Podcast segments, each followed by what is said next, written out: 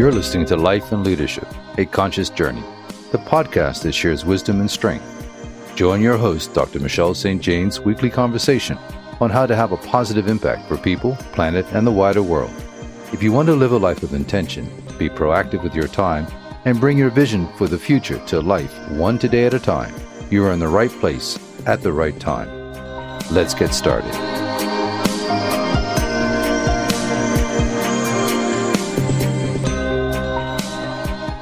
Different cultures teach us about the power of words, according to Dr. Mandeep Rai, a global authority on values and the author of The Values Compass, what 101 countries teach us about purpose, life, and leadership. Dr. Mandeep Rai has been acknowledged in the global ranking of the top thinkers to watch in 2021 by Thinkers 50. Thinkers 50 is an organization that celebrates awe inspiring minds engaged in some of the world's thought leadership. She is also shortlisted for the Business Book Awards category of diversity, inclusion, and equality for her book, The Values Compass. I am so grateful to have your time and attention today. Would you share with my audience what has made you smile today? I have to say that's a wonderful icebreaker and a great way to start. So today's been quite a fortunate day in that yesterday was the anniversary of George Floyd, or the day before yesterday. There was a huge awards ceremony based upon that day. And for me, it's rather important because my book, The Values Compass, is in the diversity, inclusion, equality category. And it had been shortlisted for that category. And then it became chosen as the most kind of highly commended, recommended book. So that's really had a smile on my face that I don't wish to wipe off too quickly. Well deserved too. You did amazing work around that. And I'm going to come back to your book in just a moment because I'd like to touch on your leadership journey. And the reason for this is our world is full of experts from different disciplines. And the opportunity now arises for us to have interdisciplinary and intergenerational collaborations. I think that helps us in understanding each other as well. So I think you reside like me in the field of the polymath. It means being the one whose geniuses span many fields and we can influence multiple spheres, which you certainly did in your book. And like me, I think you've crossed over in other ones like economics, music, mysticism, physics, politics, and all of that can help us gain a higher, vivid vision and collaborate in the world that we would like to design based on, perhaps for me, it's a fulcrum point between the sacred money market, people, planet, and the outer cosmos. So can you share your leadership journey because your career is quite diverse from private banking to the UN to yeah, please. I firstly, I love the way you phrased that entire question. It was very poetic. You said the fulcrum of, or the kind of the space in between. I, am just not as poetic as you. It was very well put. Thank you. Fulcrum point for me is like a child's seesaw. So we have the sacred money market like this at the moment. And I think the pandemic has kind of said, hey, what about people and planet? And for me, being a bit of a Star Trekkie, what about the outer space as well? So the fulcrum point is balancing it like a child's seesaw. Yeah, beautifully put and true. I agree. So I guess I've also thought about that fulcrum point without realizing it and having a balance. And it's been my values that have helped me course correct each and every time. So you're right, as in my career did start in private banking, and there's always been an element of either venture capital or entrepreneurship. So either investing or creating in the startup venture capital world. But for what aim? And that's where my values kick in. And I guess the aim or the intention behind it is international development. Hence, you mentioned the UN. I've worked at the EU and many multi NGOs and currently sit on the board of several too, such as Power of Zero, Creative Visions, one based in India to help girls in STEM. So there's always been a strong international development to my career. That would be one of the other pivots in the fulcrum. And the third would be broadcast journalism. So that has been radio, TV, print, and more recently social media, more recently Zoom, we might as well just say. And essentially, I've found that media or telling storytelling can often have a really, a very quick, wide reaching impact and influence. Whereas with sometimes in the NGO world, that can take a little bit longer. So the aim has been, or the kind of purpose part is definitely international development. But the way to do that has been both through, I guess, business and through journalism, media, information, storytelling our paths very much parallel because I started my career in private banking as an in-house counsel for a multinational bank, moving through private trusts, investments, all sorts of areas, and then continued up to being a general counsel of another multinational and discovered I was successful but not satisfied. So I was also watching the predatory banking in the first decade of this century and I pivoted out of the corporate world and started a social enterprise law firm starting a social enterprise law firm before anyone had defined any of that in 2003. So we're coming up, closing in on 20 years. So I've obviously got a law degree, but my next degree was a master's in philanthropy. And doing the master's in philanthropy, I drew attention to being invited to do a doctorate around global business. But I started the doctorate by writing a song that was presented to the UN in 2013 to Prime, Principles of Responsible Management Education. So in your book, you referred to the values of Nicaragua and how they live and breathe and express through poetry. Well, I turned my angst into a poem and then turned the poem into song lyrics and collaborated for that song, which, as I said, was my way of, as you nicely put, was to translate the national story, the protesting injustices. And I love the way you use the words a vessel for aspirations and dreams. So that song started my doctorate and it and the social enterprise started my work continuing in global business with senior leadership, but also including community and bringing the conversations about community to senior leaderships. So you would not be surprised that my values are wisdom, dialogue, education, I'm sure. so being a global authority on values and working with companies, institutions, and individuals around the world and traveling that 150 countries, I could really resonate with I knew why I was doing it in the sense that I was a broadcast journalist, so I was doing it for work. But I didn't know that the book would. I mean, I was always told that I should write a book, but I always thought I would do it once I had retired or at the end of at the end of the journey. Not that the journey ever ends, but you know, the that was kind of my thought that I'd do it in my 60s or 70s or 80s, and that day just came a lot sooner for me.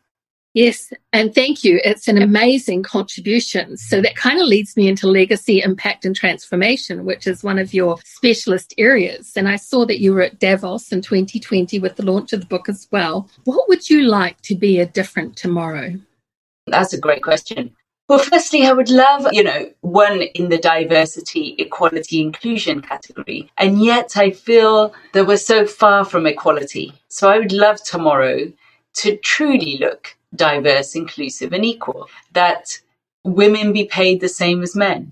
That it doesn't matter where in the world you come from, you be treated the same. That there be a sense of respect and dignity and compassion, no matter who you are and no matter where you were born. That it not matter what gender you are or what age you are or what your background is in any way, that humanity be enlightened enough not to see the superficial differences, but to see our inner humanity, core, and unity, essentially. That's absolutely possible today, not even tomorrow. It literally takes us to say, we're going to drop division for the sake of power brilliantly put and i totally agree with you because violated values very quickly raises your consciousness around what's important which is the central part of the wisdom in your book and the story that i've listened to you that you shared and in fact that gave me clarity around why I made the choices that I made. But more importantly, how did you decide which countries to include? Because you've visited 150, but you've highlighted 101 in your book. Yes, I'm now at 168, I think, in my explorations, so I have even more to choose from. But the ones that are in the book are the ones that perhaps I went to first, because there was a there's a delay between me finishing writing and when the book actually came out. Number one. Number two, I think it was the countries where perhaps the values were at the forefront of my mind. So I went for the like low hanging fruit, if you will which makes the follow up even more interesting. Like they're going to be the more difficult countries, such as Iraq, which is harder to visit and harder to summarize, perhaps, or Central Africa Republic or Gabon. yeah, watch this space.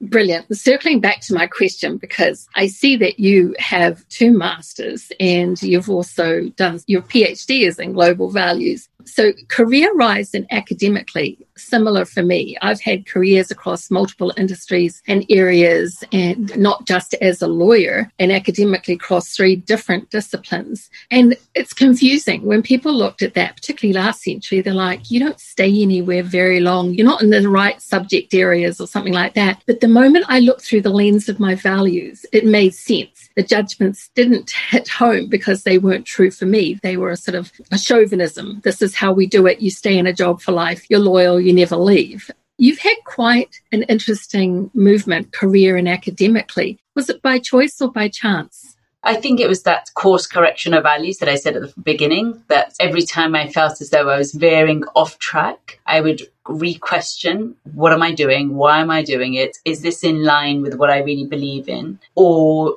could something else serve me and therefore serve everyone around me and therefore help my kind of service or mission or vision or purpose, if you will, that that be better served if I was doing something slightly, you know, if I course corrected it at this point. So you're right. There's a, a delicate balance between, I guess, thinking upfront rather than thinking once you're in a job and then having to change. And there's a fine balance between spending enough time in a role that you really do it justice, but vis-a-vis switching and swapping too often. So I don't think I, I wasn't a butterfly in my choices, but I'm definitely a butterfly through my networks, so to speak.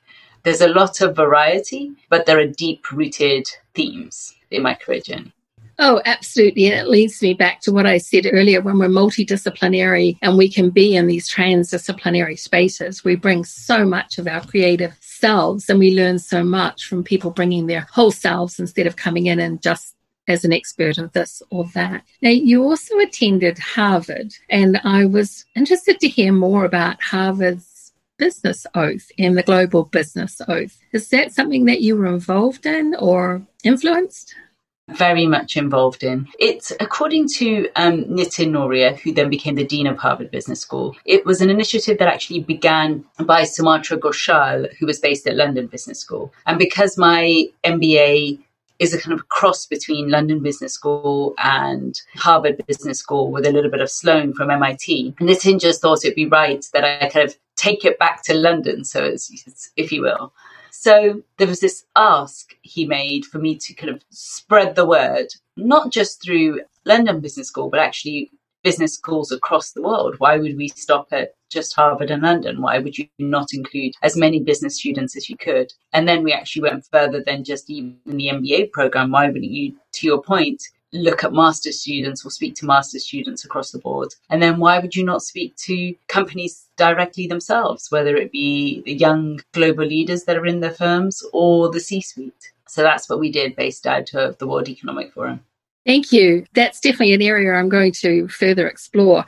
What other areas would you like to touch on and expand? And definitely feel free to share about what you do in your work. I'd say the exciting things that are happening right now are the fact that the Olympics are around the corner and the book has been chosen as a special kind of guide to the Olympics, if you will, and is, is this week coming out in Japanese for that very purpose. So that's super exciting right now. And indeed exciting because what do we know that's positive about Peru or Paraguay or Papua New Guinea. Like you see the Olympics, but do we have do we have any understanding of each other's nations or each other's best kind of quality or each other's strength or attribute or value. So I I appreciate the lens or the kind of deep dive that will be put into each and every country in a very equitable way so that one country is not seen as higher or lower or less or better or worse. They're all being celebrated. And the other thing that's happening this week that's mind blowing to me is that the fact that the book is becoming a non-fungible token, an NFT, it's being NFT'd. So that is super exciting because there aren't many examples of such art or creativity, or in this case, a book that has been NFT'd. It's happening now, it's beginning to happen. And so we're kind of trailblazers in that space, if you will. Congratulations. That's a major leap forward. And thank you for sharing that here. We'll be sure to make sure that awareness is raised around that for sure. So, Mandy, any last words as we wrap up? What this book does is essentially help us clarify the values that are important to us or you as the reader or the individual not to you, you know, not what's important to your peer group or your friendship circle or your neighbors or your parents, but what's important to really you. And it's not, it doesn't take long and it's not a, it's not a difficult process, but it's absolutely time and effort worth spent worthwhile spending. I could say it would, the book is like a, a, short process that helps you do a deep dive into what drives you forward, what motivates you, what gets the best out of you, and helps you then focus on that so that you're you're the best version of yourself and that you're leading a legacy that you truly believe in and leaving a legacy that you'll be proud of. Absolutely. And I treasure those comments because once I started looking through the lens of my values, my satisfaction increased, my contentment increased, my contributions were more valid and authentic. And I get to model for my daughters and my granddaughter, my communities, and also for my global audience and peers as well. Well, I appreciate you sharing your wisdom here today.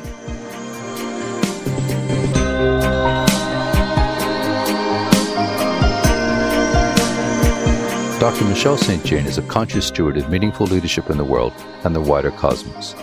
Tune in every Thursday for real talk around life, leadership, and your conscious journey. Be ready to create and cultivate your dreams and soul hearted desires. Your support is valued. Please subscribe, leave a review and a rating, but more importantly, share with your connections.